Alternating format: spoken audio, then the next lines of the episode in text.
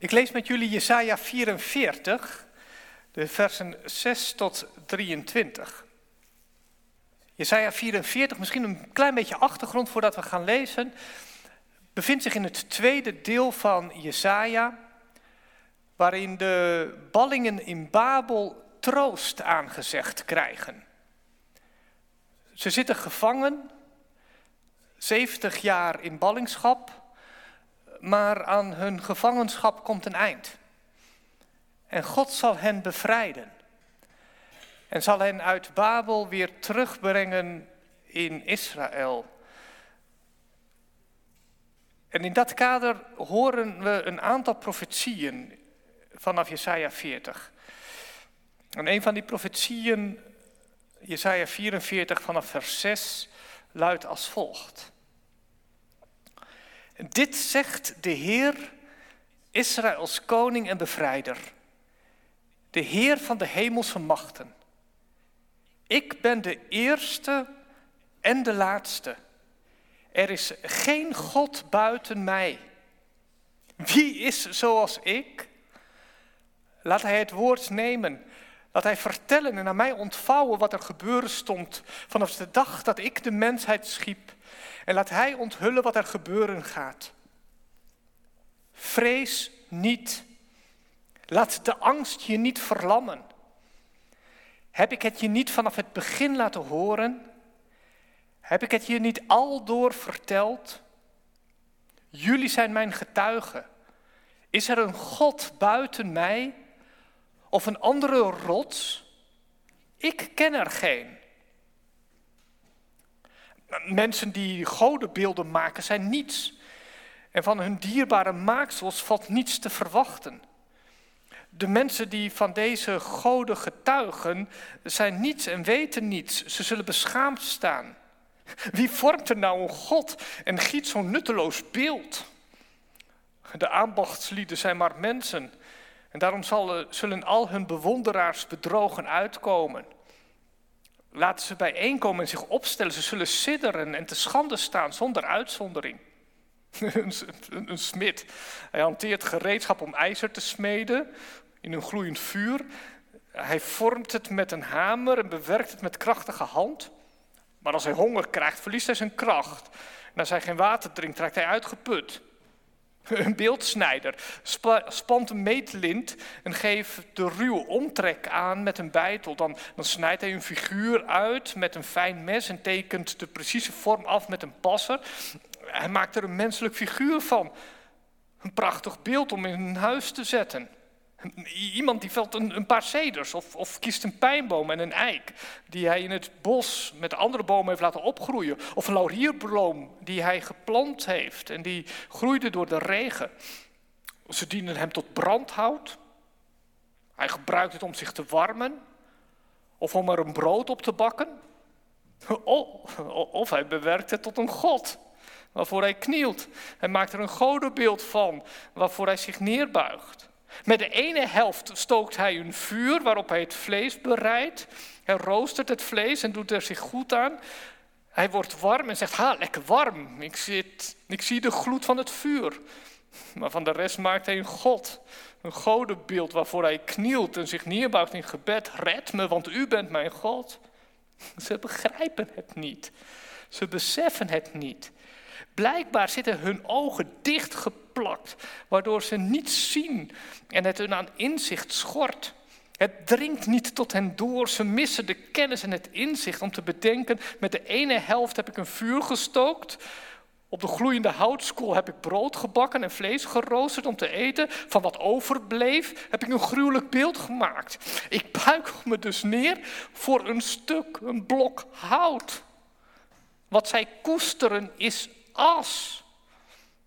Een verwarde geest heeft hen op een dwaalspoor gebracht. Ze zijn niet meer te redden, want ze vragen zich niet af: is wat ik in mijn hand houd eigenlijk geen bedrog? Neem deze dingen ter harte, Jacob. Neem ze ter harte, Israël, want jij bent mijn dienaar. Ik heb je gevormd. Je bent mijn dienaar, Israël, ik zal je niet vergeten. Ik heb je misdaden als een wolk doen verdampen, je zon als de ochtendnevel. Keer terug naar mij, ik zal je vrijkopen. Juich, hemel, want de Heer heeft dit gedaan. Jubel, diepte van de aarde. Bergen, breek uit in gejuich. En ook jullie bossen met je bomen. Ja, de Heer koopt Jacob vrij. In Israël toont hij zijn luister. Dat laatste vers. Juich hemel, jubel aarde, bergen breek uit in gejuich en bossen met al je bomen, ook jullie, juich en jubel. Dat is het uitgangspunt voor de preek. Aarde en hemel, loof je schepper. Gemeente van onze Heer Jezus Christus. Ze bleef eten bij een collega. Het gezin zat al aan tafel en er werd uh, opgeschept. En ze aarzelde even. Haar collega zag het en ze begreep gelijk waar het vandaan kwam. Wil je even een moment van stilte? Ja, graag. Jongens, wees even stil, ze wil bidden. Iedereen was stil, ze deed haar ogen dicht. En toen ze haar ogen open deed, eh, vroeg het oudste wat bij de hand kind: eh, Wat doe je nou? Wat is dat? Je ogen dicht doen, bidden. En ze legde even uit dan dank ik God voor het eten en voor jullie gastvrijheid. En het kind ging door. Ja, maar je moet toch papa en mama bedanken? Papa heeft de boodschappen gedaan. Mama heeft gekookt. Wie is God en wat heeft hij eigenlijk gedaan? Goede vraag lijkt mij. Goede vraag ook voor deze dankdag. Wat heeft God eigenlijk gedaan? Dat we vandaag bij elkaar komen om Hem te danken. Danken voor gewas en voor arbeid. Als je kijkt naar het werk wat je doet en jij hebt de studie gevolgd jij hebt je tentamens gehaald. Toen je klaar was, heb jij een sollicitatiebrief geschreven. Jij hebt je goed voorbereid op het gesprek. Hebt vervolgens glansrijk de assessment gehaald. Jij hebt vervolgens je best gedaan bij het bedrijf en bent langzamerhand omhoog geklommen. Je hebt je targets gehaald. Steeds opnieuw weer lovende opmerkingen gekregen van collega's en je leidinggevende. Jij hebt gespaard. Jij hebt bereikt wat je bereikt hebt. Wat heeft God er eigenlijk aan gedaan?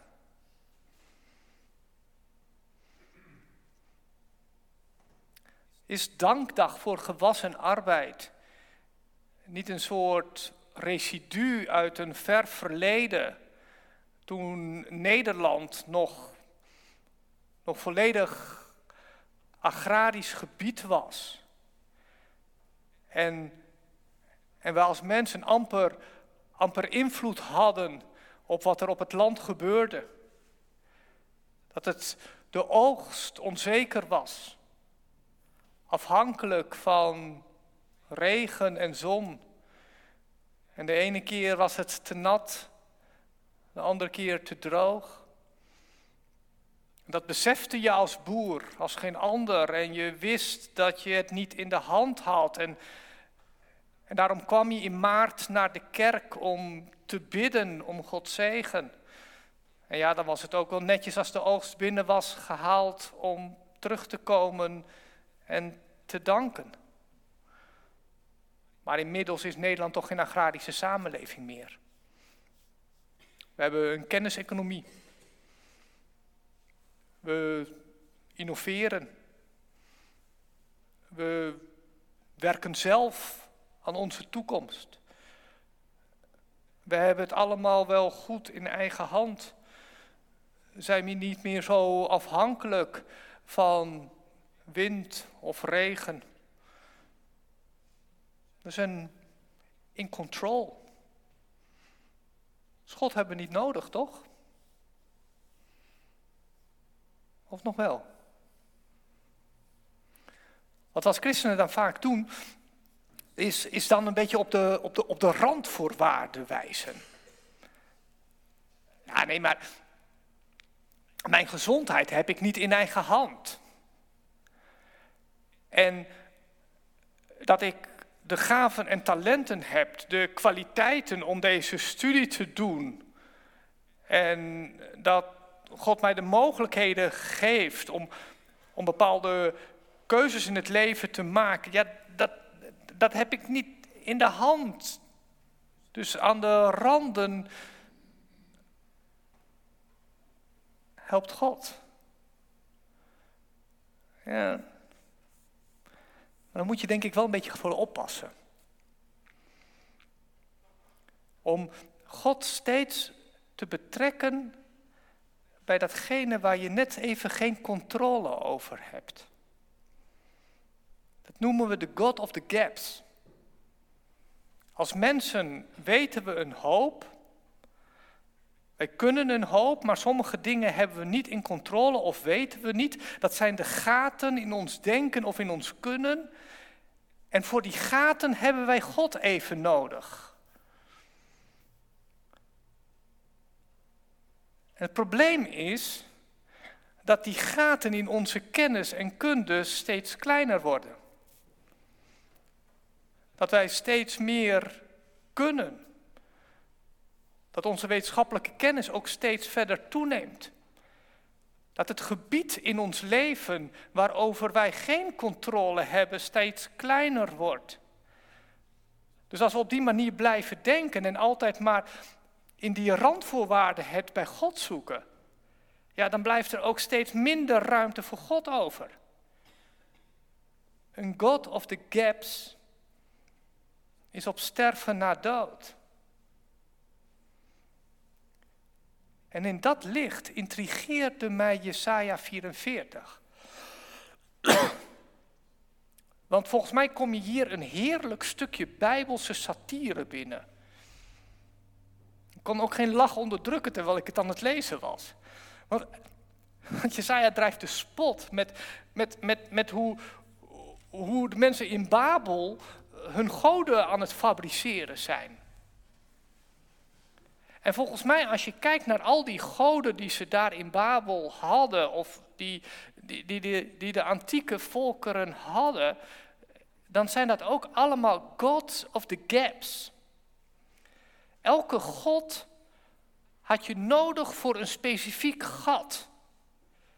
Je had een God van gezondheid of van vruchtbaarheid of van voorspoed of van oorlog voor de zon en de maan en voor alles wat je niet in controle had, had je een God.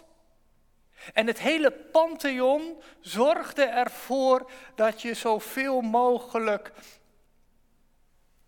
nou ja, controle kreeg op het leven.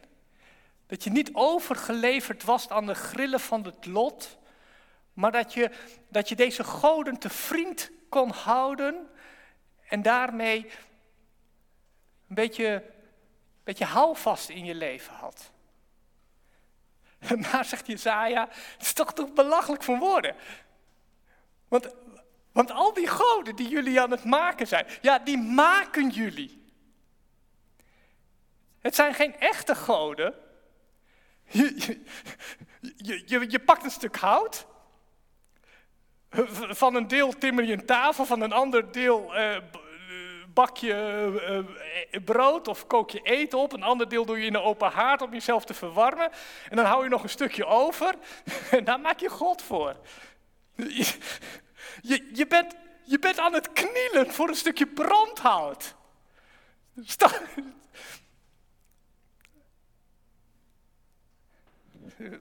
God die, die, die kijkt ernaar En die vraagt zich verbijsterd af: Ben je nou echt zo blind? Is er dan echt geen inzicht? Zie je dan niet dat je je behoefte aan zekerheid, dat gat dat je hebt in, in je kennis of in je kunde of in je controle op de werkelijkheid, dat je dat gat aan het opvullen bent met, met niets eigenlijk? Dat je een gat met een gat aan het vullen bent. En dan moeten we echt niet denken dat de mensen in die tijd achterlijk waren. Of dat wij per se slimmer zijn dan hen. Want gaten met gaten vullen, dat is van alle tijden. Ik ben er soms echt verbaasd van om, om te kijken hoe, hoe in de politiek bepaalde maatregelen worden genomen. Om daarmee problemen op te lossen die andere maatregelen hebben veroorzaakt. En die nieuwe maatregelen die veroorzaken weer nieuwe problemen, waarvoor weer nieuwe maatregelen. En, en, en er een weerval van allerlei regels ontstaan die. Of, of, of een man die, die ik laatst ontmoette, die een lening afsloot om een schuld af te lossen. Of, of de enorme leegte die ik proef, ook in de samenleving, bij mensen in de stad. En dan word ik er echt verdrietig van. Om te zien waarmee mensen hun leegte proberen te vullen. En eigenlijk alleen nog maar met een, met een groter kater achterblijven. Gaten met gaten vullen. Het is van alle tijden. En Jezaja die legt er even scherp de vinger op. En hij doet dat met een bijzondere reden.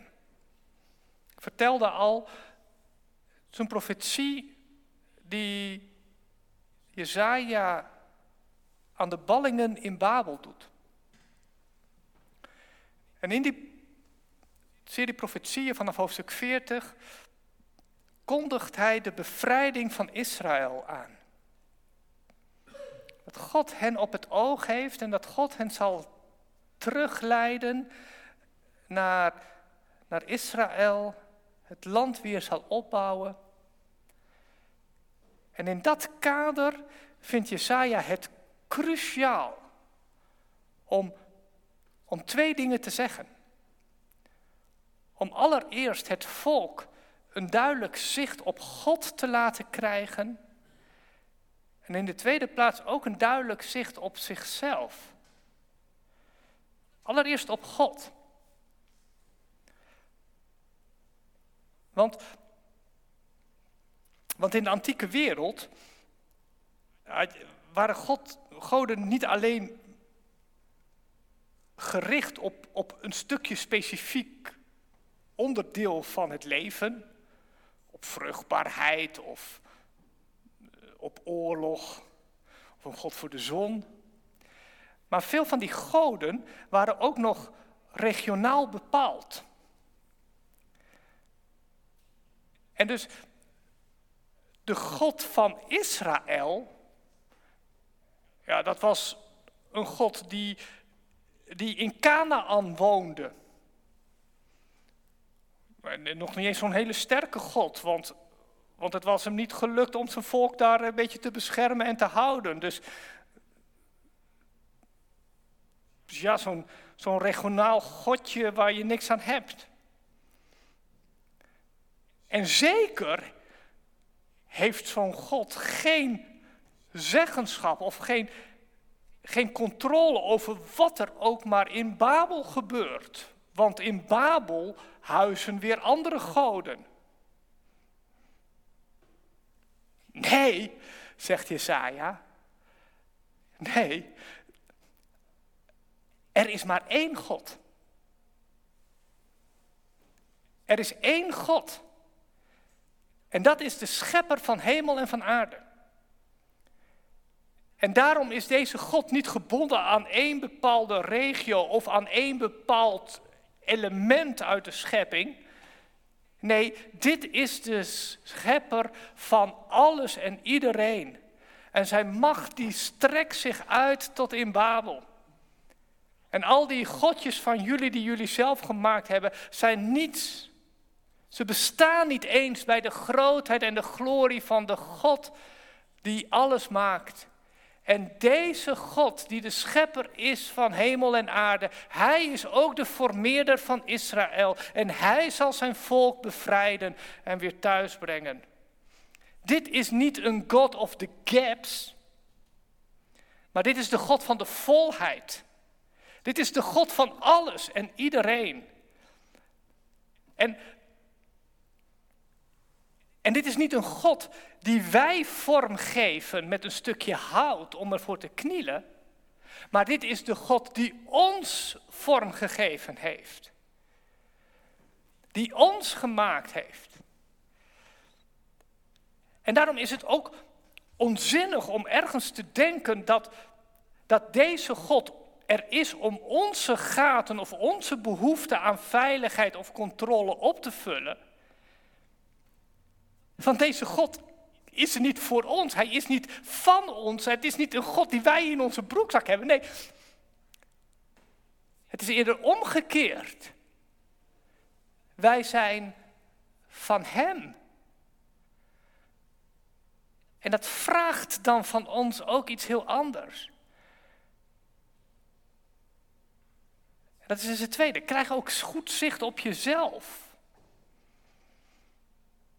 Israël heeft veel te lang in haar geschiedenis gedacht dat God wel even voor haar zal zorgen. Dat dit de God is die het ons naar de zin maakt. En toen bleek dat God zich niet zo makkelijk voor ons karretje laat spannen, heeft Israël het gezocht bij andere goden, bij Baal en Astarte. En toen zei God, trok zijn handen terug en zei, ja, als jullie denken dat andere goden jullie daar redden, uh, eens kijken wat die doen. En ze deden niks. Israël moet leren en Jesaja hamert daar voortdurend op. Dat, dat ze terug moet keren, dat ze zich moet bekeren, dat ze, dat ze weer naar God moet komen. Niet omdat zij God nodig hebben of voor hun eigen behoeftes willen gebruiken of om hun gaten op te vullen. Maar dat ze naar deze God komen in aanbidding. Om Hem te loven en te eren. Niet omdat wat ze ontvangen of kunnen krijgen, niet uit berekenbaarheid maar uit lof en eer, omdat Hij het waard is. Het is niet de vraag hoe past God in onze gaten van kennis, maar het is de vraag hoe passen wij in Zijn plan. Proef je de, proef je de omkering?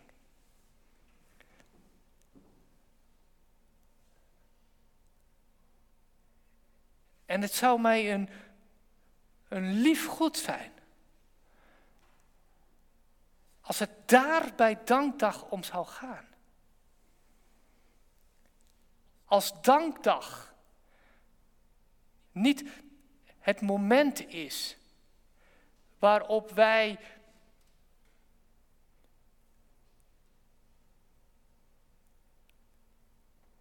God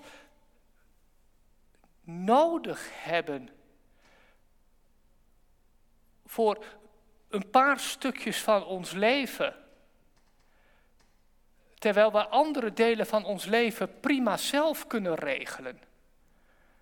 Maar nog een klein stukje wat we net geen controle over hebben, dat, dat we Hem daarvoor betrekken en daarvoor danken.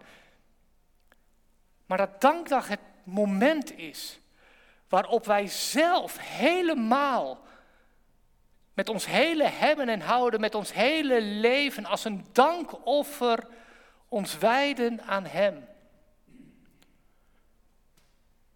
Omdat Hij de schepper is van hemel en aarde. En als je dat beseft, dan, dan klinkt dat slot ook op een fantastische manier door. Juich hemel, want de Heer heeft dit gedaan. Jubel diepte van de aarde, bergen breek uit in gejuich en ook jullie bossen met al je bomen. De hele natuur, de hele schepping, alles om ons heen. Het zijn geen voorwerpen waar we beelden van maken en waarvoor we gaan knielen.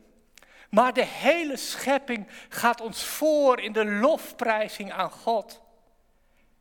En laat dankdag het moment zijn dat we ons oefenen in luisteren. Dat je luistert naar, naar de ster van de hemel, de zon, de maan. Dat je luistert naar de vogels en de bomen. Dat je luistert naar de aarde, naar het gras en de, de, de bloemen. Naar alle dieren die rondlopen. Dat je, dat je hoort hoe alles om je heen zingt tot lof, eer, aanbidding van de Schepper. En laat dankdag de dag zijn dat je die lofzang overneemt. En dat je het meeneemt. Dat het niet uitmaakt of je nou rijk gezegend bent het afgelopen jaar of dat het best wel een beroerd jaar voor je was, omdat het niet draait om een verzekering van jouw eigen behoeftes en noden, maar omdat het draait de lof, eer, aanbidding van u. Niets kan mijn leegte zo vervullen dan u. Mijn aanbidding is voor u.